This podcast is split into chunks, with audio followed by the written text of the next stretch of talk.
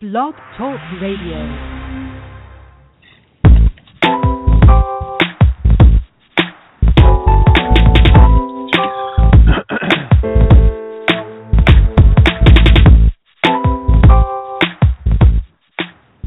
Welcome. You're listening to Perfectly Healthy and Toned Radio with your host, Darren Fatman McDuffie. And now,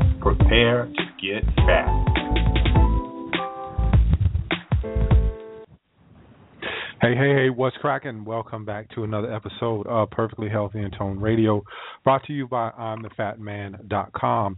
I'm your host, Darren McDuffie, and we have a good show for you tonight. Waiting on Dr. Janet Roseman to call in on her book, If Joan of Arc Had Cancer. For those of you out there who have uh, looked at my story, you know that I lost my mom to breast cancer in 2005.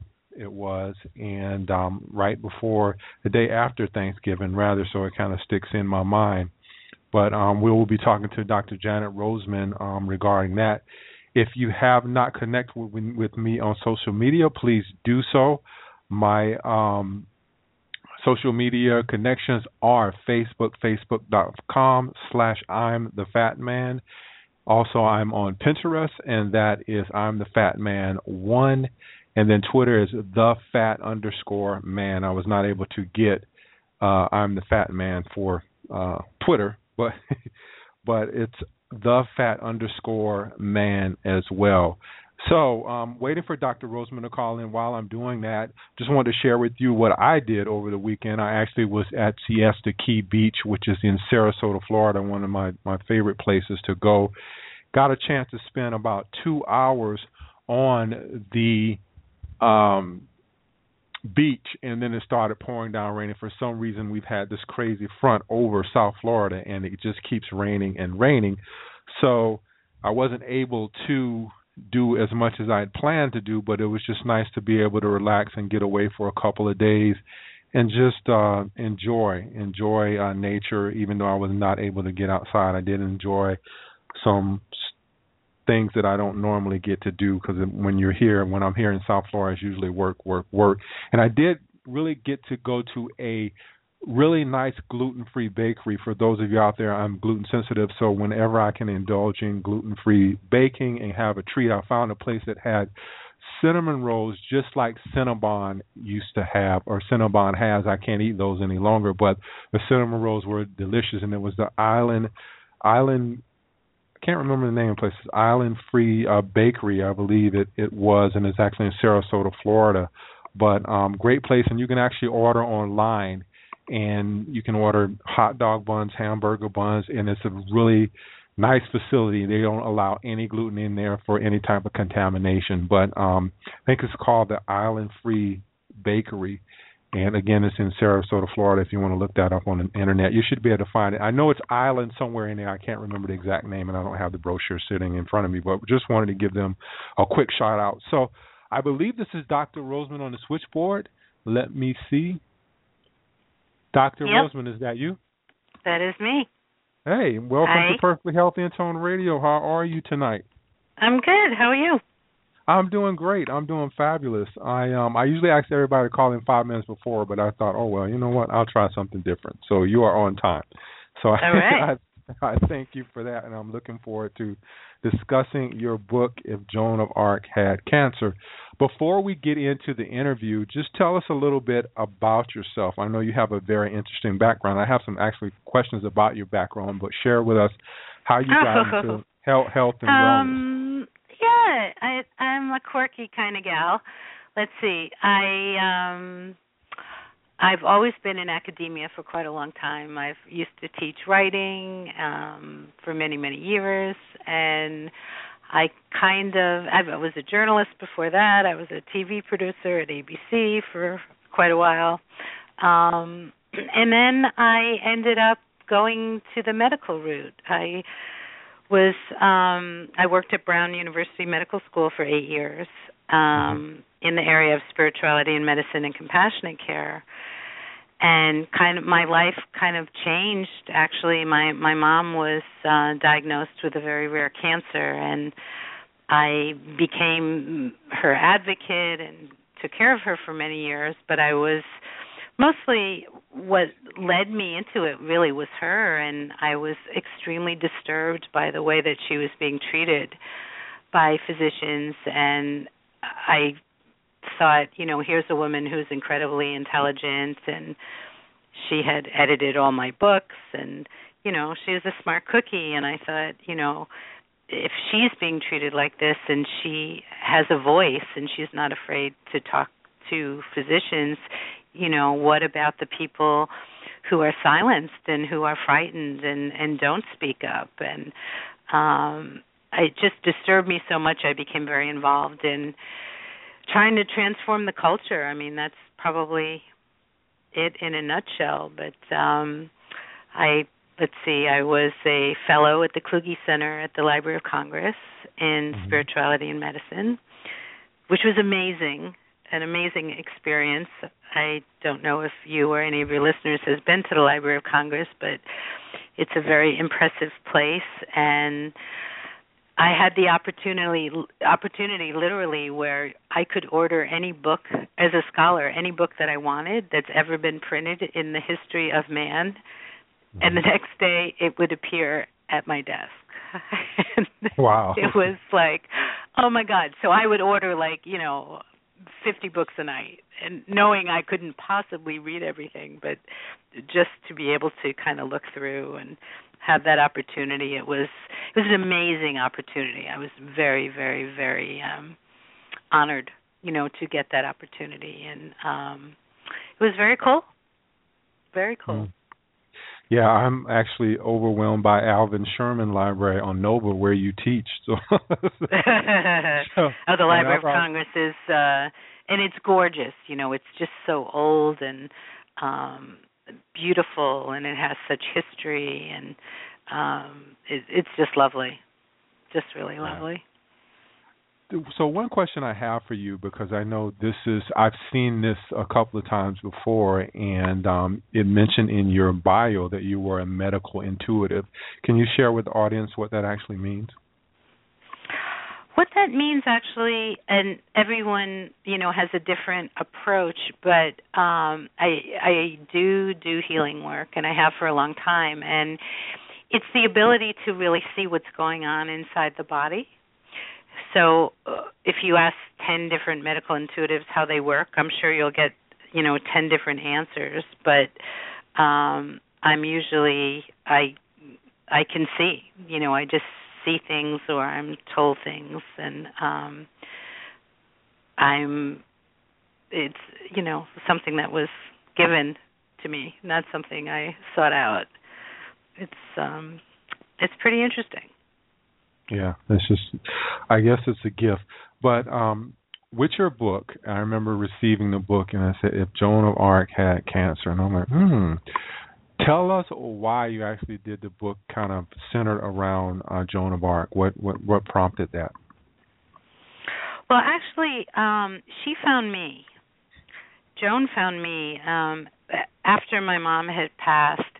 I was in a, a consignment store actually in Boca Raton, and I was talking to my mom, and I was really not doing very well, and just missing her desperately, and I just said, "All right, if you hear me, you know, just send me a sign. I really need, I needed that connection, and I still need that connection."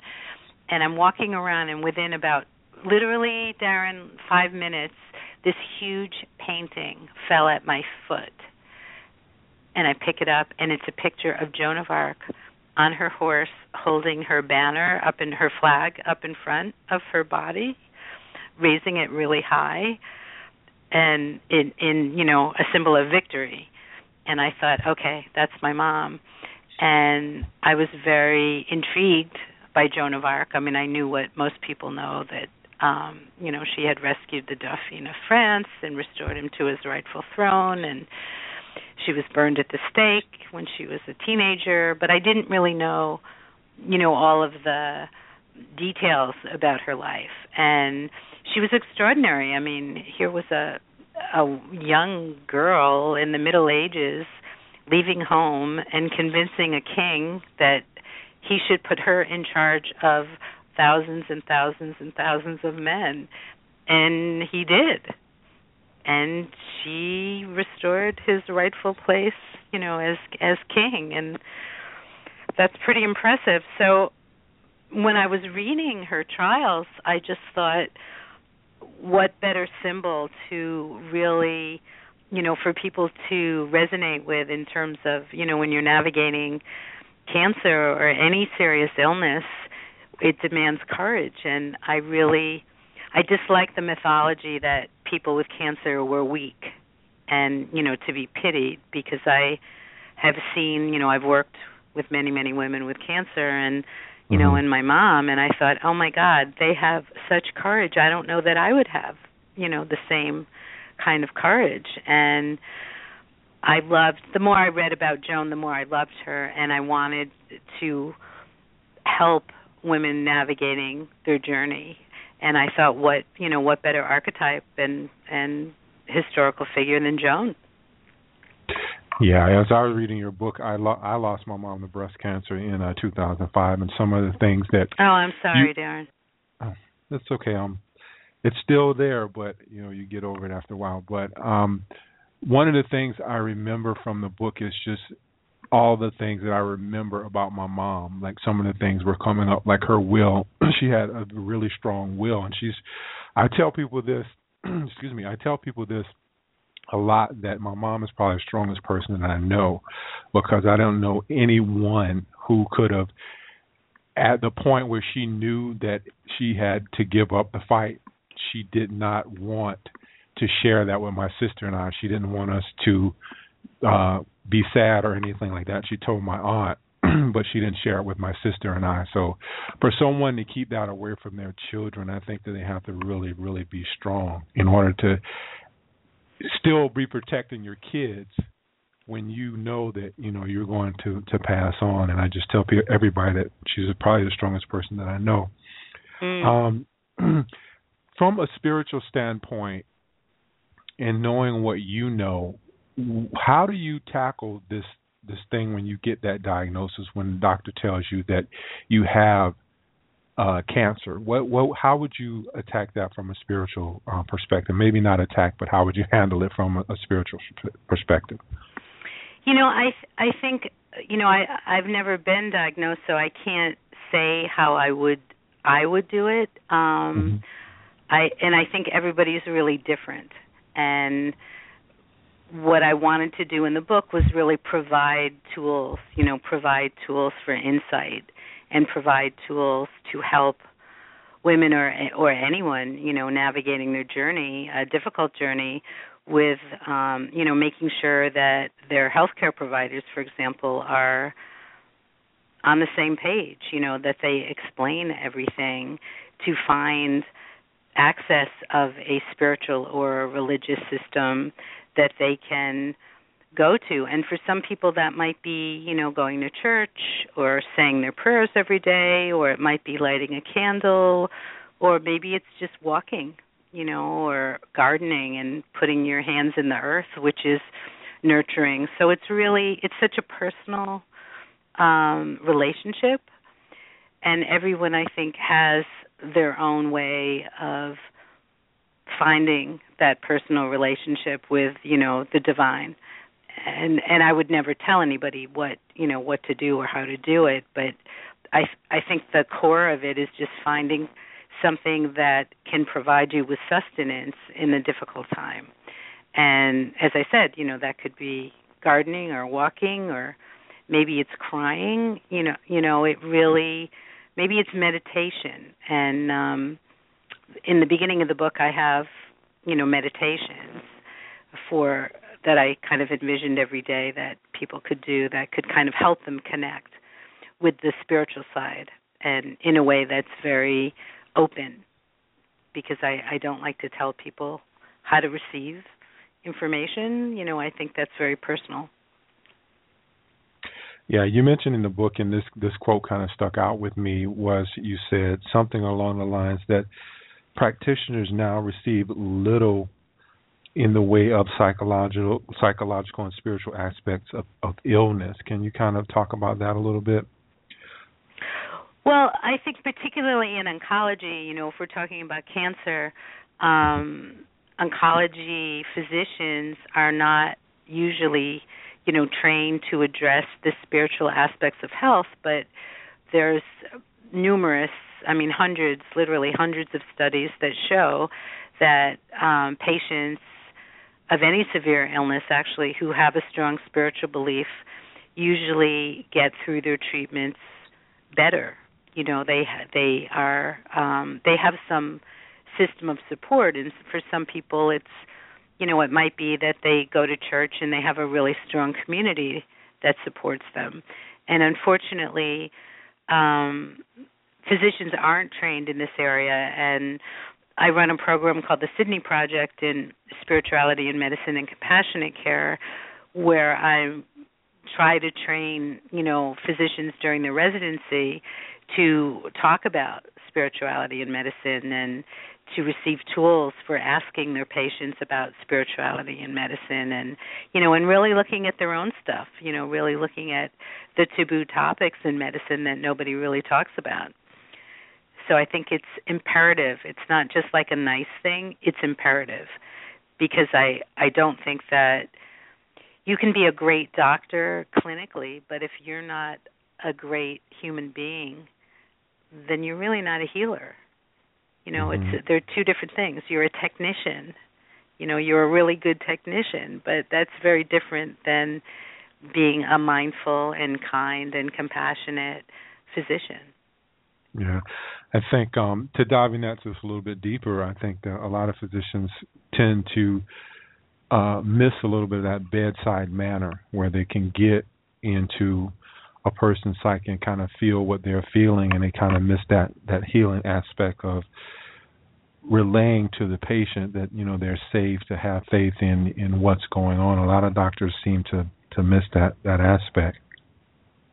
Well, they don't consider it important and mm-hmm. which is really a shame because the literature proves that it is very important and or they're scared off by it themselves because they haven't really done their own work you know to really look at themselves and see what their feelings are and you know the bottom line and i tell physicians you know whatever your feelings your personal feelings might be that's separate you know that's totally separate. It's not about your personal beliefs it's about your patient's personal beliefs. And for example if you have a patient who's fasting because of spiritual or religious reasons and you're giving them medication and you don't know that they're fasting that's a huge problem.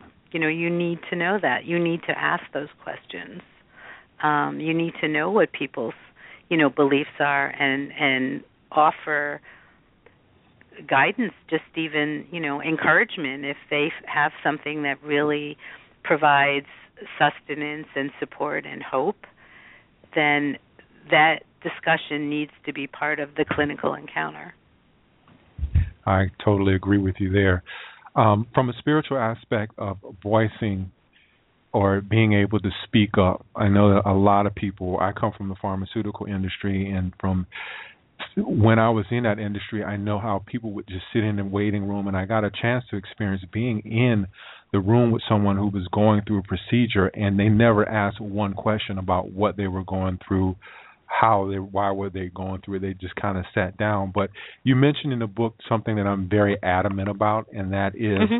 asking about your treatment and asking for second opinions. How does that tie into the overall healing aspect or spiritual aspect of of your book?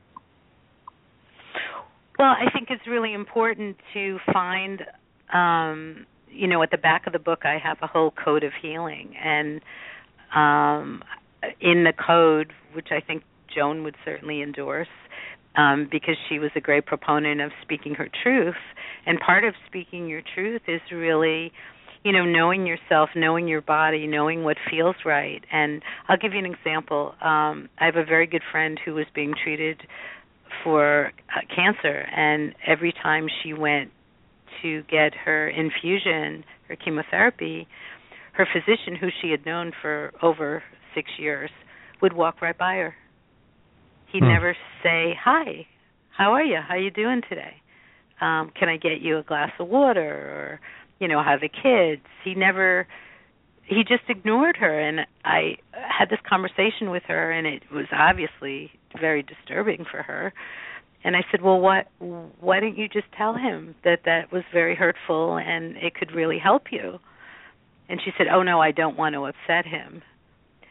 And we need to do a turnaround. You know, the culture needs to do a turnaround because the healthcare professionals that you go to work for you. You don't mm-hmm. work for them.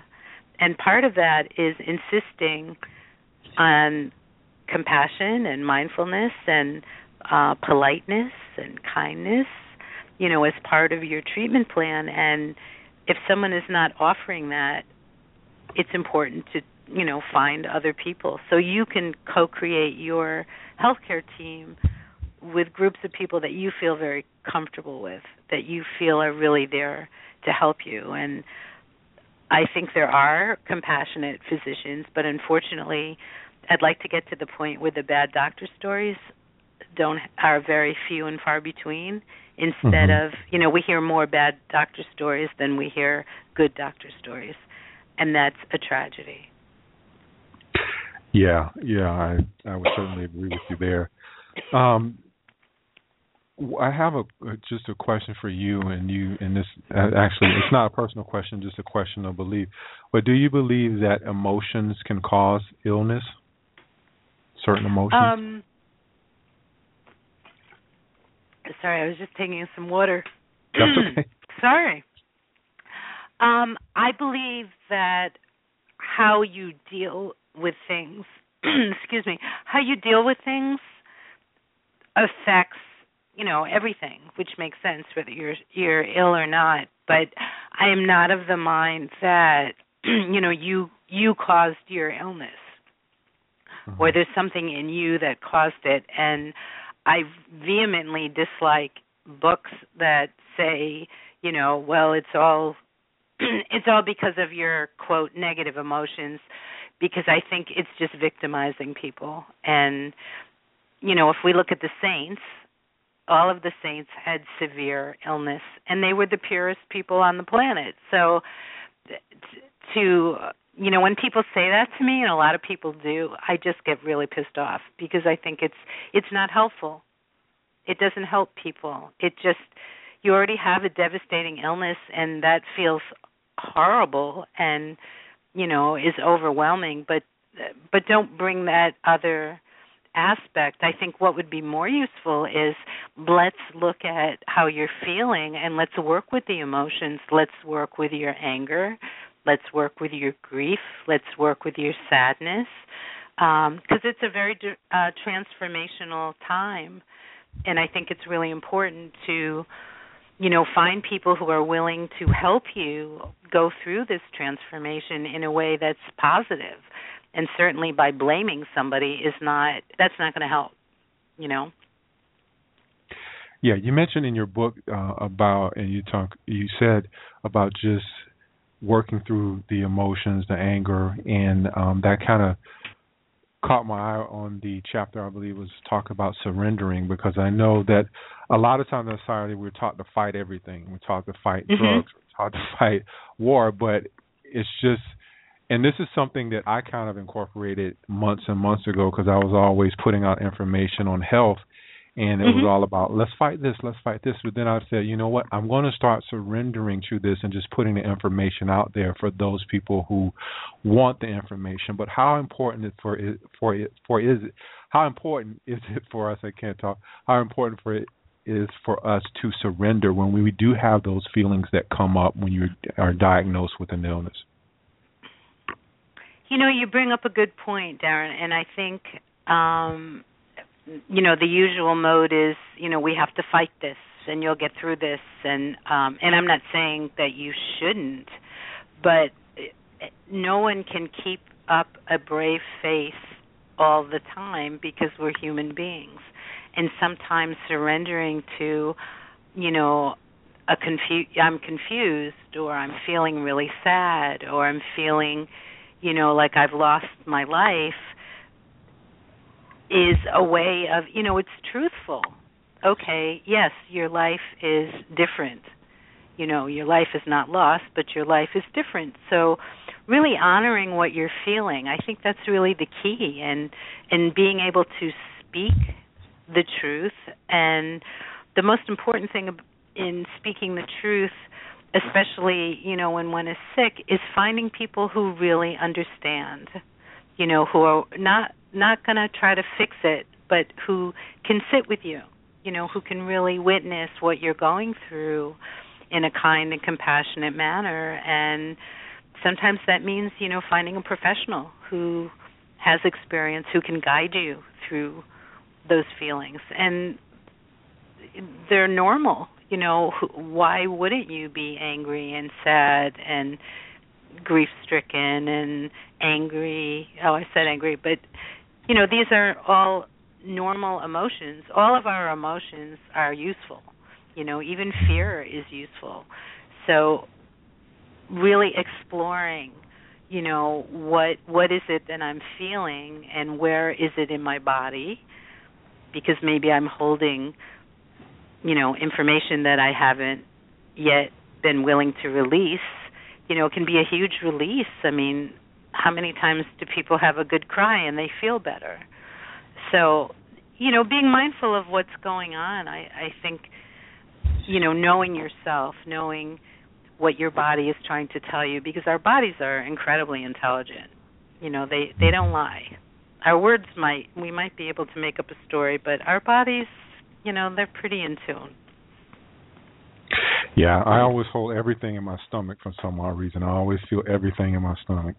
But um getting back to talking about fear, because there were two unorthodox things in your book that many people don't uh, agree with. It's not conventional. One was fear and how fear can be useful to us, and then the other one I believe is the patience. When you were talking about patience and how patience may not be a virtue, talk about those two things. Oh, okay.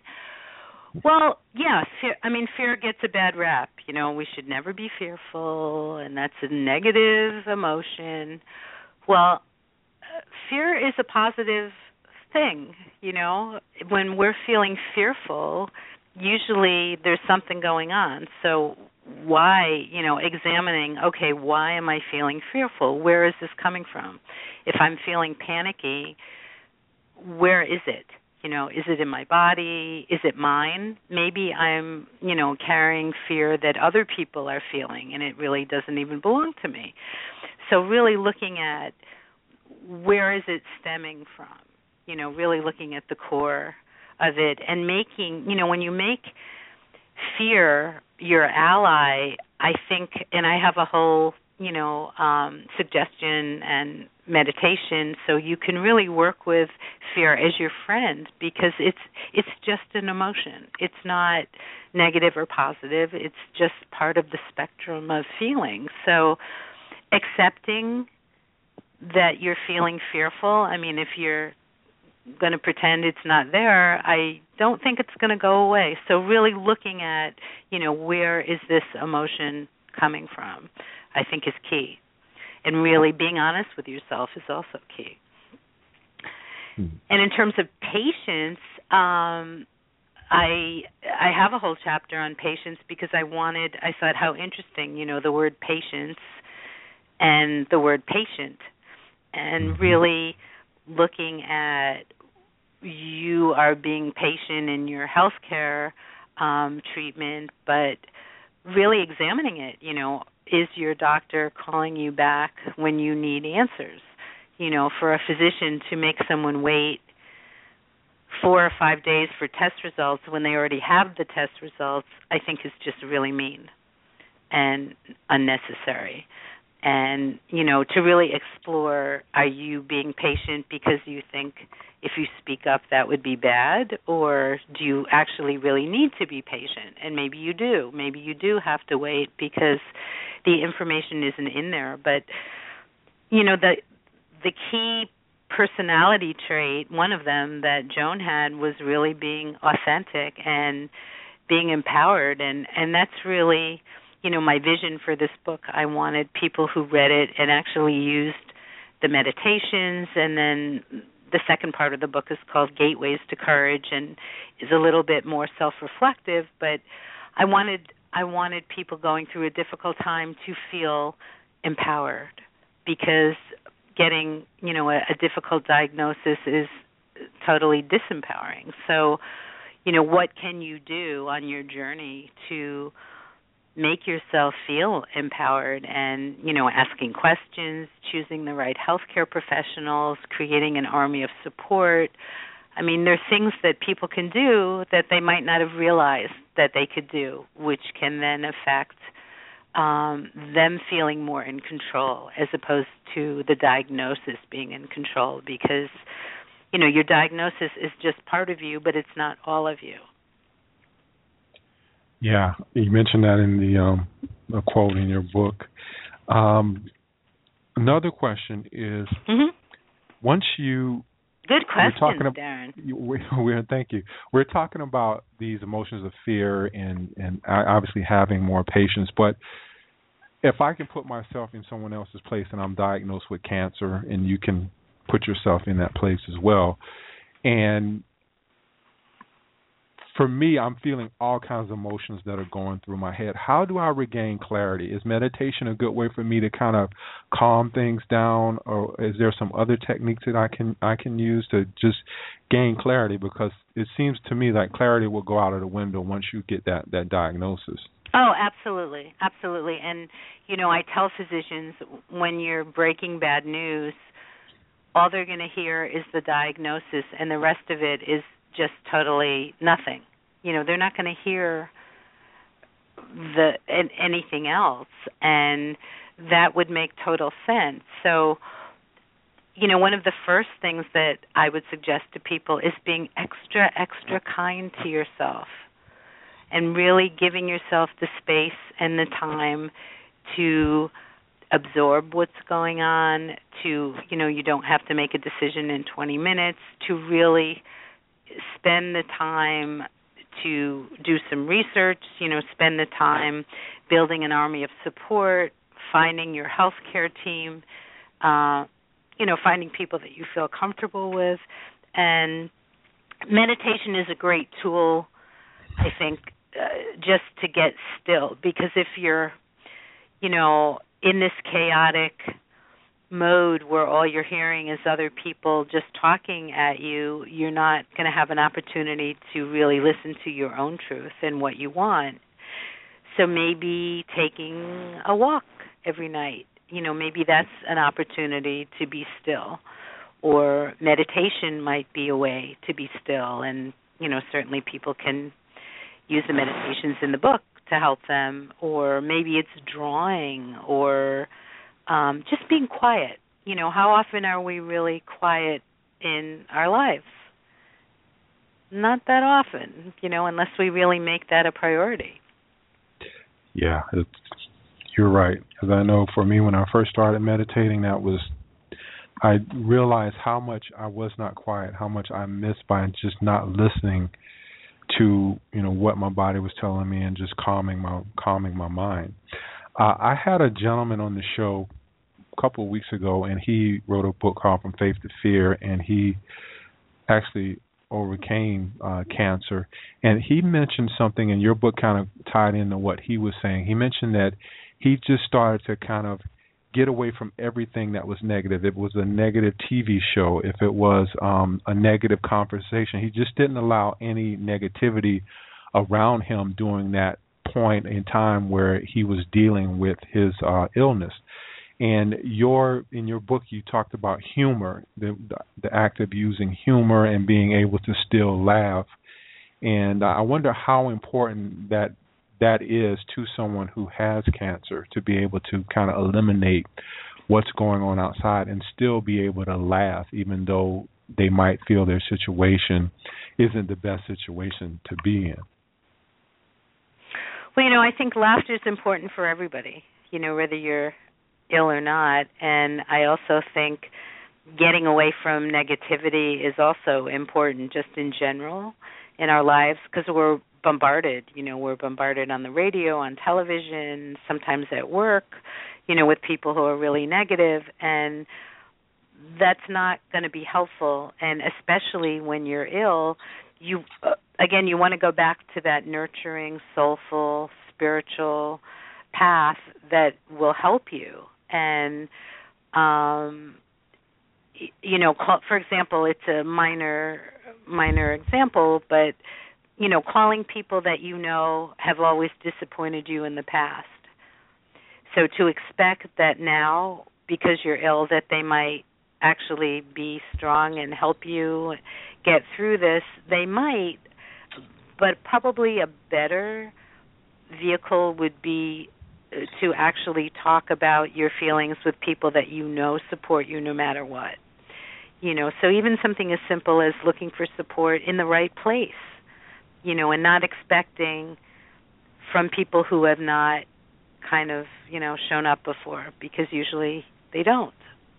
Mm-hmm. Um and you know, you can't tell somebody to laugh and, you know, be cheerful. I mean, often people will when somebody is sick they'll just try to distract people. And that's not always a, you know a a good avenue. Sometimes you know that might work for some people but i think everybody's different and really honoring where you are in your journey. And maybe today is you're not going to laugh. Maybe things look really awful. And okay you know and that could be true of anybody whether they're sick or not. But tomorrow might bring a whole new day you know, and you might meet some beautiful people, and you, you just never know what life has to offer. But I would agree with your your guest, you know, about really getting rid of people who are not going to add anything to your life. And I think that's probably useful whether you're ill or not um to really but it takes, you know, it takes work and it takes um consciousness and it takes intention. But you know even something i i have a chapter about you know writing about where people can write down what they do that nurtures them and mm-hmm. um finding ways to be around maybe it's not people maybe it's animals. You know maybe animals are where you find your joy and that's great you know, or maybe going to the botanical gardens is a place, or going to the art museum. I mean, there there are things that people can do that can bring bring a lot of a lot of healing, and um, it's really about finding what what are those things. You know, what what are those things that you need now? And oh, and the other piece that I just want to mention is um, talking about negativity is learning to say no is really important. Re- really, you know, empowering yourself, being honest, being authentic, and when you're tired and you're not up to do something, saying, "Thank you." That's a lovely invitation, but I'm not. I'm not. Um, you know, I'm not feeling up to it right now. But thank you. Being able to say no. You know. Yeah, that that seems to be a big thing. I know you wrote your book geared towards women, and that seems to be a big thing with women. Women just feel like they have to always you know whatever they're invited to they feel like they always have to go and then the other thing and this is something that that stayed with me from my fitness days when I used to work with women was the fact mm-hmm. that they had a really big problem with putting themselves themselves first. And you yeah. talk about that a little bit in, in the book. I think it was a priority or something, or prioritizing or something. Prioritize, like that. yes. Yeah, yeah. Yeah, I, I think for women, um, often, depending on how you're raised, you know, it's uh, they kind of equate putting themselves first with being selfish, and it's not true. You know, if I don't take care of myself, and I'm not always a hundred percent, you know, perfect in this, but if I don't do that, then I'm not really able to offer a whole lot of myself to anyone else because I'm, you know, I'm needing the nurturing. So recognizing, you know, recognizing what you need and really acknowledging um, you know, these are the things that I need for my healing and creating a plan, you know, creating a plan so you can choose accordingly and make decisions that will be in your best interest and really you know if this is the time i mean if somebody certainly has a serious diagnosis, I can't think of a better time to say I'm putting me first. You know, my health is number one priority and um any anyone going through a difficult journey needs to do that yeah i think sometimes just with women they have a real big problem with putting themselves for even when they were even when they're ill i remember my mom's you know when my mom mm-hmm. was ill she was still trying to do for my sister and I and I had to be like hey you know just chill out. This isn't about us. This is about you. And you know we would always want to do things for her but she's just like oh i can do this. I can do that. But you know it's like hey just you got to chill out. And take care of yourself first we're you know we're we were grown children i was 35 at the time my sister's 7 years younger than i am but mm-hmm. i remember my mom still trying to take care of us still when we came home she was still trying to cook and and do different things and hey like chill out i i don't need it right now it's okay. You did it for so many years. Chill out and take care of yourself. Um, no, your good book, for you. Your book was really, again, I said geared towards women, but I found myself as I was reading it as a male, some of the things were hitting home with me with personal power and a lot of the the other other things. But do you find that men read the book as well, even though you were writing it specifically from a, a woman's point of view? Well, thank you for saying that. I'm happy to hear that. Um, you know, mostly my contact has been with women. You know, in the workshops that I've done have been primarily geared towards women. Um, I would hope, and, and actually, what I've heard, which I thought was really interesting, is a lot of people have said to me, you know, this isn't a book about just women with cancer. This is really a book for people going through any challenge in their mm. life. Mm-hmm. And I thought, oh, that's really lovely. You know, that's really beautiful to hear. And I mean, not that they're going through a challenge, but that it could be helpful.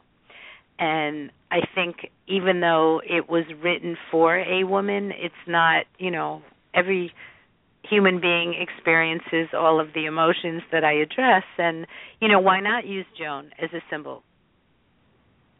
you know of courage or maybe you have your own symbol that you would prefer so um yeah I, you know my wish is that it will really speak to those who need it and yeah, who really you know feel they can gain some wisdom from it their own personal wisdom.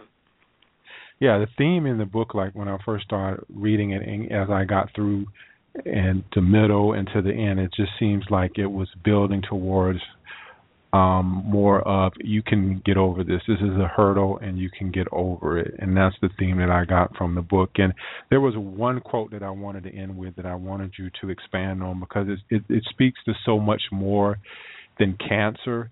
Um, I see this a lot. You know, I always talk to people in the health and wellness industry, but I see this a lot, and I wanted you to kind of expand on this. And I believe it might have been in like the first chapter when I highlighted this, where it says cancer may be your diagnosis, but it is not your definition. Explain that a little bit more. Yeah, I mean, um, having an illness obviously is very consuming, but it's not all of you. You know, it's part of you. You're a person who happens to have this diagnosis, but you're not the diagnosis. And that's something that I think medicine would really they should learn. You know, unfortunately, they just learn disease systems, but they don't look at the whole person, and that's imperative because someone might have a diagnosis of cancer, but they might be a world-class chef and a mom or a dad and a sister or a brother or a cousin or um you know we're we're lots of things so labeling yourself just with a diagnosis I don't think is helpful to anybody. And really looking at you know all of you and the whole uh, the whole person. And and I will say too I don't you know everybody's different in terms of the types of um disease system that might be going on. And I I'm hoping you know this book will help them. And it's not going to quote cure people, but I believe it could be a very potent prescription for while they're dealing with their diagnosis. And to really I think the book helps the reader really explore all those different parts of themselves besides the diagnosis to really look at, at you know all of the other areas of of who you are. And i think that's pretty much another reason i wrote it was you know it was missing for me. I i read a lot of books on cancer and i just thought you know oh, this really is just all theoretical. It's not it doesn't offer tools and that's what i wanted. I wanted people who are reading the book to discover for themselves what would be helpful you know what would really speak to them yeah you did a good job and i think it also just adds faith because i've seen where people if it's a life threatening illness such as cancer then what i think happens with a lot of people is that faith goes out of the window and they start becoming that illness. And then from there you know everything rolls downhill. But your book seems to build upon that theme of faith like having faith being able to go within yourself and approach it from a different angle rather than being you know all over the place once you receive the diagnosis it just kind of gives you that uh inner peace to kind of let me rope this in and and roll with it and see where it comes out. But there are a lot of good tips in the book. I read it from from cover to cover and i i really oh, enjoyed thank it you. Yeah. thank you. And Yeah. and you know as i said everybody's journey is different and to be respected. And um you know i've worked with people who were at end of life and I've worked with people you know who were newly diagnosed and survivors for you know decades so um it really uh, I, I'm hoping that whoever, as I said, you know, whoever's reading it finds something that will really help them for where they are at the moment, like you said. Yeah, yeah. Um, is there anything else you wanted to add, Dr. Roseman? Think so. I, I guess you know the most important piece of all of this really is being authentic, like Joan was. You know, being empowered and not being afraid to speak up. You know, to really ask for what you want from your healthcare providers, from your family, from your friends, and being firm. And the only way you can do that is maybe it's baby steps, but really examining you know the basis of what it is you know what do you need what is going to help you feel empowered and that's really you know the first step Yeah, I definitely agree with you. I think that we should start holding our healthcare protect, practitioners more responsible and asking more questions. And a lot of people don't do that. So I definitely agree with you. And your book is If Joan of Arc Had Cancer, and that's available on Amazon. They can order that on Amazon. yes Yeah. they can get it at amazon it's at barnes and noble and it's also at new world library they Okay. can and order it directly do you have a personal uh, website or? uh you know i have a facebook page and it's called it's facebook slash if joan of arc had cancer Okay. I have to check it out. I didn't know you. I know you were on your personal Facebook, but I didn't know you had that, so I have to check that one out. And that's. Facebook yeah dot com slash if Joan of Arc had cancer. yes Okay. All right, cool. Thank you so much for your time tonight, Dr. Oh, thank I you, really Darren. I really it. enjoyed talking to you, and I appreciated your uh, insightful questions. So thank you. All right, thank you. You have a good night. All right, you too. All right, bye bye. All right. Good show tonight. Hope you learned something on cancer, but most of all, knowing that you can overcome those obstacles. Sometimes I think that a lot of people become their illness, like I said with Dr. Roseman, that a lot of people get that diagnosis and it goes downhill and the body is remarkable. It can recover from from anything. You have the power to recover from anything using the, the mind body connection. So you have to believe that. The book again is If Joan of Arc Had Cancer. Next week we'll be actually talking about beef, defending beef with Nicolette Niman. I think I'm hoping I'm pronouncing that her last name right, but I know the first name is Nicolette and defending beef and uh should be a good show next week. I started eating beef again about two or three years ago after having a lot of stomach problems and uh I felt that I would always be off beef and then just decided to, to try grass fed beef and just so happened that I didn't encounter those stomach aches anymore by eating the grass fed beef. So we'll be talking a little bit about beef. Defending Beef is the name of her book and her name is Nicolette Niman. So join me next week, same fat time, same fat channel. Peace and love, y'all, and I will talk to you next week.